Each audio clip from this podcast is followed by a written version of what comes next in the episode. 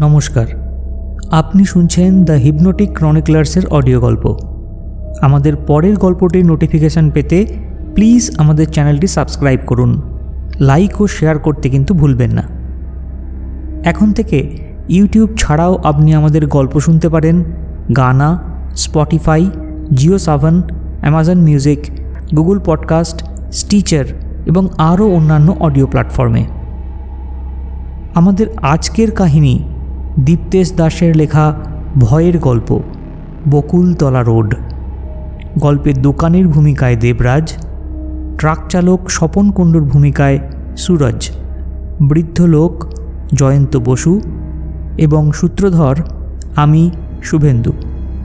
গল্পের সাউন্ড এডিটিংয়ে রয়েছি আমি, শতরূপা এবং দেবরাজ। গল্পের প্রচ্ছদটি ডিজাইন করেছে শঙ্খ। শুরু হচ্ছে আমাদের আজকের কাহিনী, বকুলতলা রোড।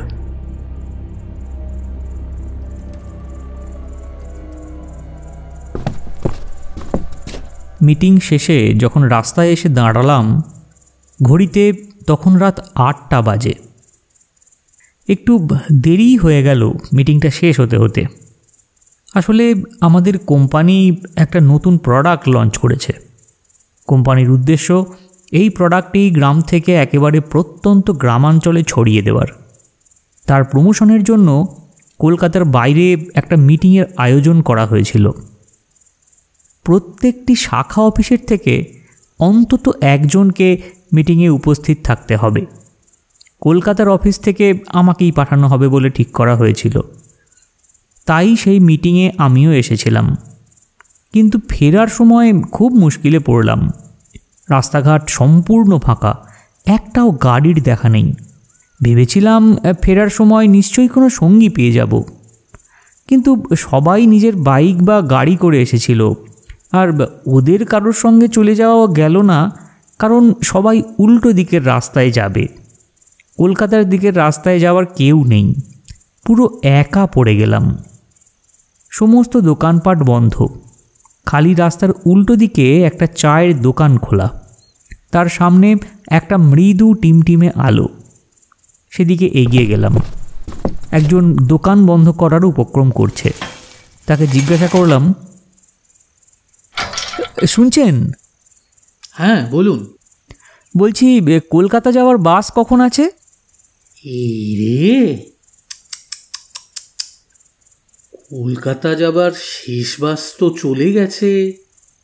আজ তো আর বাস পাবেন না আপনি। আবার সেই কাল সকালে।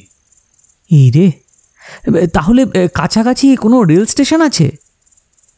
তা আছে কিন্তু সেও তো মাইল দশেক দূরে। সেখানেও তো আপনাকে বাসে করেই যেতে হবে। আর এই রাস্তায় রাত আটটার পর আর কোনো বাস চলে না। এবার উপায়? মহা বিপদে পড়া গেল তো। সারা রাত কি এই জনমানবহীন রাস্তায় একা কাটাতে হবে নাকি? এইসব চিন্তা করছি, এমন সময় রাস্তা দিয়ে একটা প্রাইভেট গাড়ি প্রবল বেগে সামনের দিকে ছুটে গেল। মনে মনে একটু ভরসা পেলাম। যাকগে গাড়ি যাচ্ছে তাহলে। আরও গাড়ি হয়তো যাবে এই রাস্তা দিয়ে। এদের কাছে সাহায্য চাওয়া ছাড়া আর তো কোনো উপায় দেখছি না। দেখি কাউকে বলে কোনো সাহায্য পাওয়া যায় কি না এই ভেবে রাস্তার অন্য প্রান্তে আবার ফিরে এলাম। এমন সময় মৃদু মেঘ গর্জনের শব্দ পাওয়া গেল। সঙ্গে হালকা ঝোড়ো হাওয়া। ওহো, আবার ঝড় বৃষ্টি হবে নাকি? কি যাচ্ছে তাই অবস্থা? কার মুখ দেখে আজ যে বেরিয়েছিলাম কে জানে? ছাতারাও তো সঙ্গে আনা হয়নি। এতক্ষণে চায়ের দোকানটাও বন্ধ হয়ে গেছে। রাস্তার এক পাশে একা দাঁড়িয়ে আমি। এমন সময় একজোড়া উজ্জ্বল আলো সামনের দিক থেকে এগিয়ে আসছে দেখা গেল। আর একটা গাড়ি। আমি হাত নাড়লাম, ইশারা করলাম প্রাণপণে দাঁড়াতে বললাম, কিন্তু গাড়িটা দাঁড়াল না। পাশ কাটিয়ে চলে গেল। আর সেই সঙ্গে শুরু হলো তুমুল ঝড় বৃষ্টি। বৃষ্টিতে যে গা বাঁচাবো, তারও তো একটা জায়গা নেই। একটা গাছ চোখে পড়ল, তার নিচেই আশ্রয় নিলাম। বৃষ্টির জল গাছের পাতা বেয়ে গায়ে এসে পড়ছে। এমন সময় দেখলাম একটা ট্রাক হর্ন বাজাতে বাজাতে এদিকে আসছে। যেমন করে হোক ওটাকে দাঁড় করাতেই হবে। আমি এই বৃষ্টির মধ্যেই রাস্তায় নেমে সামনে এগিয়ে হাত দেখালাম। ট্রাকটা কিন্তু দাঁড়িয়ে গেল। আমি ট্রাকটার দিকে এগিয়ে গেলাম। ট্রাকের চালক দরজা খুলে প্রশ্ন করল কি ব্যাপার দাদা? দাঁড় করালেন কেন? আরে দাদা আমায় একটু সাহায্য করবেন। বড় বিপদে পড়ে গেছি। আসলে আমি কলকাতায় থাকি। একটা মিটিংয়ে এখানে এসেছিলাম এখন ফেরার কোনো বাস পাচ্ছি না। আপনি যদি আমাকে অন্য কোথাও একটা নামিয়ে দেন যেখানে অন্তত একটা বাস পাওয়া যাবে তাহলে বড় উপকার হয়। উঠে আসুন আমি তো কলকাতায় যাচ্ছি। উফ উফ বাঁচালেন দাদা। কি বলে যে আপনাকে ধন্যবাদ জানাই? আরে ঠিক আছে উঠে আসুন।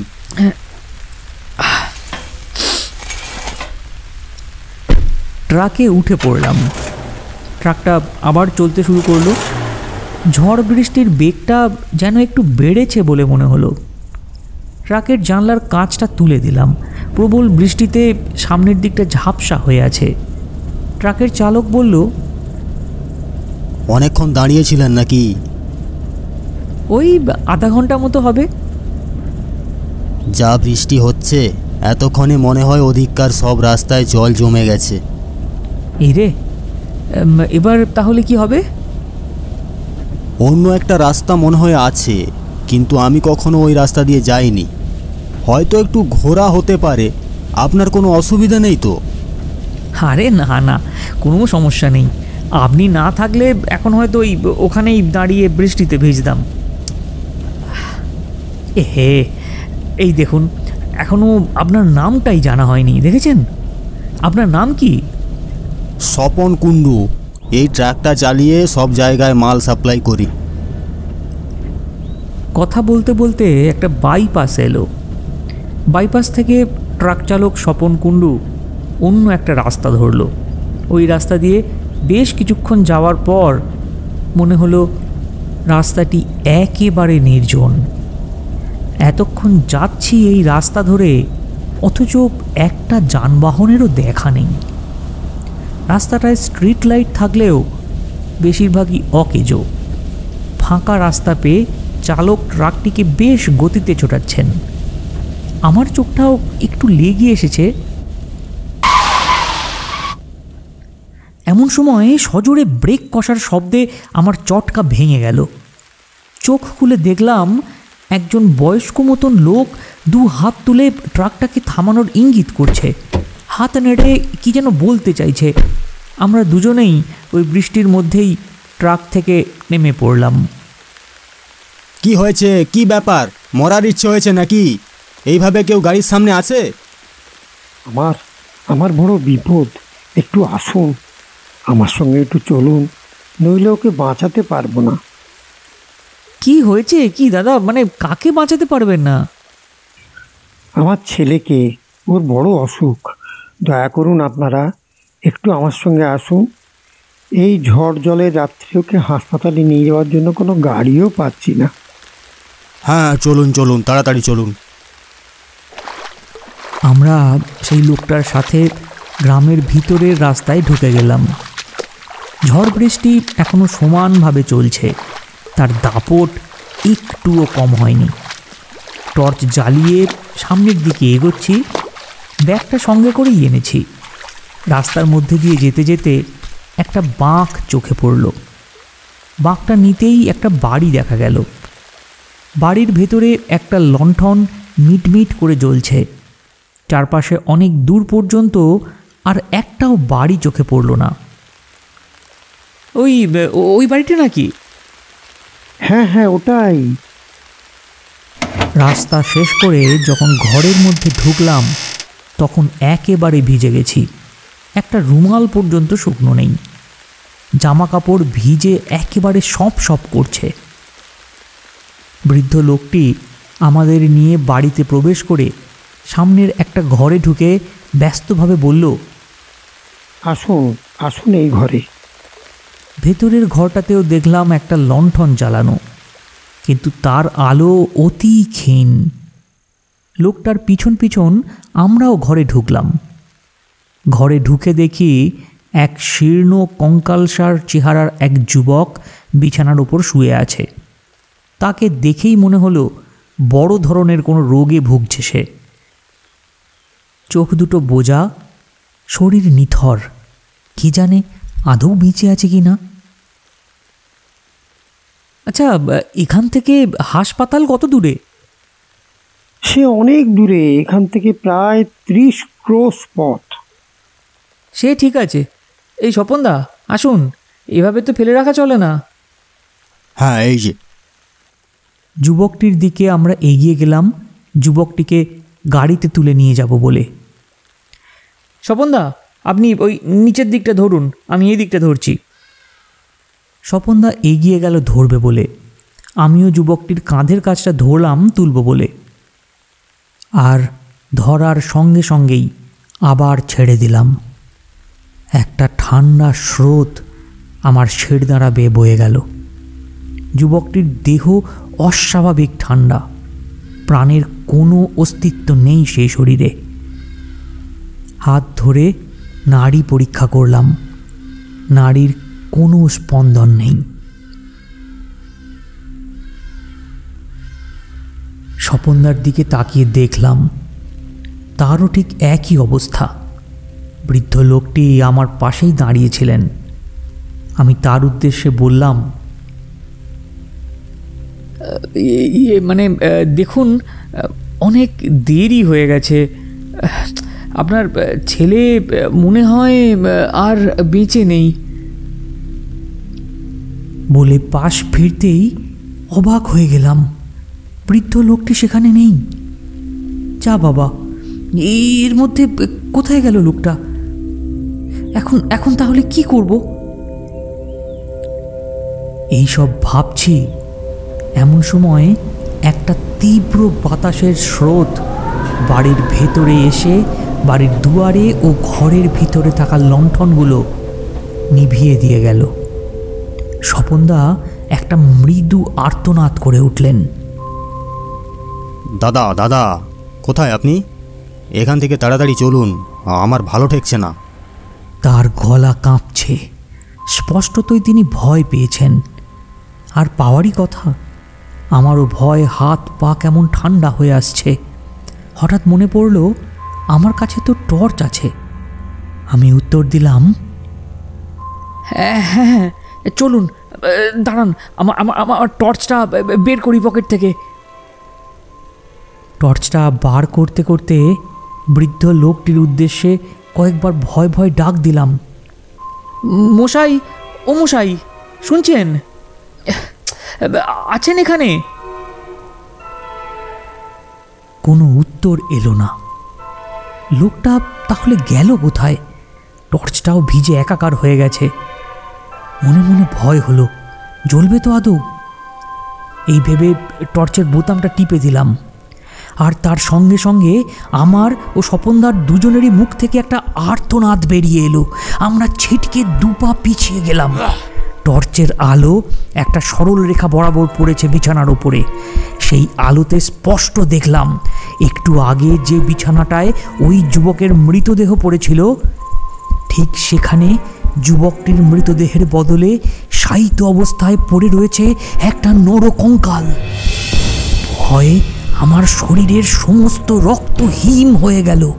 আমার মাথাটা কেমন ঝিমঝিম করছে। স্বপনদাকে ডাকার চেষ্টা করলাম, কিন্তু পারলাম না। গলা শুকিয়ে কাঠ হয়ে গেছে। স্বপনদাকে দেখলাম ভয় থরথর করে কাঁপছে। এখানে এখানে আর এক মুহূর্তও নয়। কোনো রকমে এক হাতে টর্চ আর এক হাতে স্বপনদার হাতটা ধরে ঘরের বাইরে বেরিয়ে এলাম।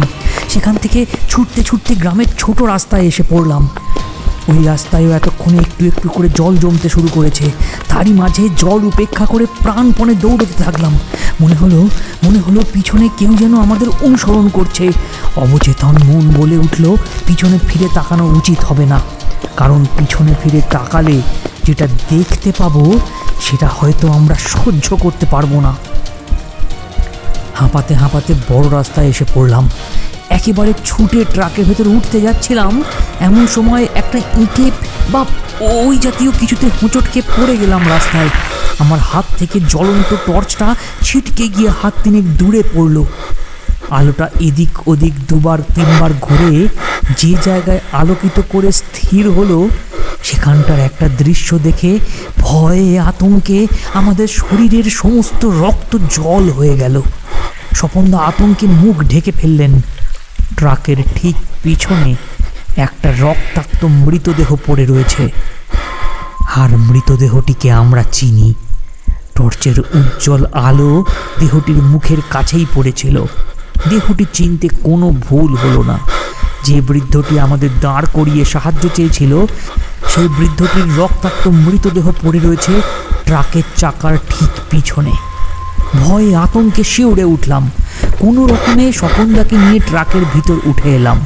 ভয় ভয়ে বললাম, স্বপনদা, আর দাঁড়াবেন না। তাড়াতাড়ি তাড়াতাড়ি চলুন এখান থেকে। স্বপনদা স্টিয়ারিংয়ে হাত রাখলেন। তার হাত এখনও ঠক ঠক করে কাঁপছে। কোনো রকমে স্টার্ট দিলেন তিনি। ট্রাকটি আবার চলতে শুরু করল।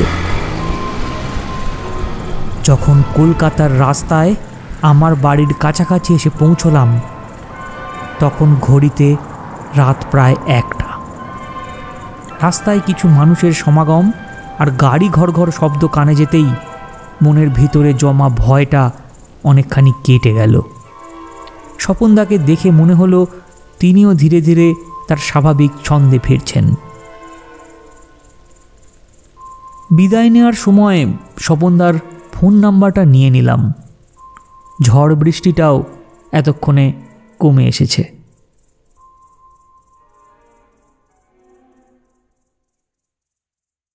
এই ঘটনার পর অনেক দিন কেটে গেছে। একদিন সন্ধ্যের সময় সবেমাত্র অফিস থেকে ফিরে বাড়িতে বসে আছি, এমন সময় ফোনটা বেজে উঠল। স্ক্রিনের দিকে তাকিয়ে দেখি স্বপনদা ফোন করেছে। ফোনটা রিসিভ করে বললাম, হ্যালো, স্বপনদা, কি খবর? হ্যাঁ ভালোই। আপনার কি খবর? ভালো তো? হ্যাঁ হ্যাঁ ভালোই। আপনাকে একটা কথা বলার জন্য ফোন করলাম। হ্যাঁ বলুন না। ওই যে সেদিন রাতে আমরা ওই রাস্তাটা দিয়ে এসেছিলাম না? ওটার নাম বকুলতলা রোড। ওই রাস্তাটা নিয়ে কিছু কথা শুনলাম এখনকার গাড়ি ড্রাইভারদের থেকে। তাই নাকি? কি কথা? সেই দিনকার মতোই এক ঝড় বৃষ্টির রাতে নাকি ওই গ্রামের এক বুড়োর ছেলে খুব অসুস্থ হয়ে পড়ে। তার বউ অনেক বছর আগেই মারা গিয়েছিল। তাই ছেলেকে নিয়ে বুড়ো একাই ওই ঘরে থাকতো। সেদিন ওই প্রচণ্ড ঝড় বৃষ্টির রাতে ছেলেকে নিয়ে বুড়ো একাই ছিল। গ্রামটায় এমনিতেই লোকজন বেশি থাকতো না। বুড়ো তার ছেলেকে হাসপাতাল নিয়ে যাওয়ার জন্য একটাও গাড়ি বা অ্যাম্বুলেন্স কিছুই খুঁজে পেল না। কোনো লোকজনকেও পেল না। কোনো উপায় না দেখে ওই রাস্তায় ছুটে চলে গিয়ে পাগলের মতো গাড়ি থামাবার চেষ্টা করে। কিন্তু একটা গাড়ি এসে তাকে পিষে দিয়ে চলে যায়। হয়তো গাড়ির চালক তাকে দেখতে পায়নি, খুব জোর বৃষ্টি পড়ছিল বলে। বা দেখলেও সঙ্গে সঙ্গে ব্রেক ধরেনি। তার ছেলেটাও মরে যায় ওই রাতেই। তারপর থেকে ওরকম ঝড়ে জলের রাতে ওই রাস্তা দিয়ে গেলে নাকি আমরা যা দেখেছি ঠিক ওরকম দেখতে পায় সবাই। তাই ড্রাইভাররা রাতে ওই বকুলতলা রোড এড়িয়ে চলে। এই পর্যন্ত বলে স্বপনদা তার কথা শেষ করলেন। আমি পুরনো সেই দিনকার ভয়ঙ্কর রাতের কথাগুলো আর মনে করতে চাইলাম না। এখনও যেন চোখের সামনে সব কিছু ভেসে উঠছে। প্রসঙ্গ পাল্টে দিয়ে বললাম, ও আচ্ছা। আর শুনুন না, এদিকে এলে আমার বাড়িতে আসবেন কিন্তু, দেখা হবে। আর যদি আসার সময় বৃষ্টি হয় তাহলে ওই বকুলতলা রোড দিয়েই আসবেন কিন্তু। আসলে অন্যদিকের রাস্তাটায় জল জমে যায় তো তাই বললাম। বেঁচে থাকতে আর কোনোদিন অমুখ হব না।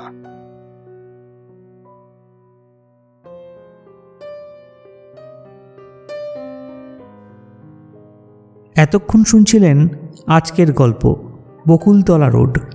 আমাদের পরিবেশনা ভালো লেগে থাকলে প্লিজ ভিডিওটি লাইক করুন শেয়ার করুন আর কমেন্ট বক্সে অবশ্যই লিখে জানান আপনার অভিজ্ঞতা। সাবস্ক্রাইব করতে কিন্তু ভুলবেন না। ধন্যবাদ।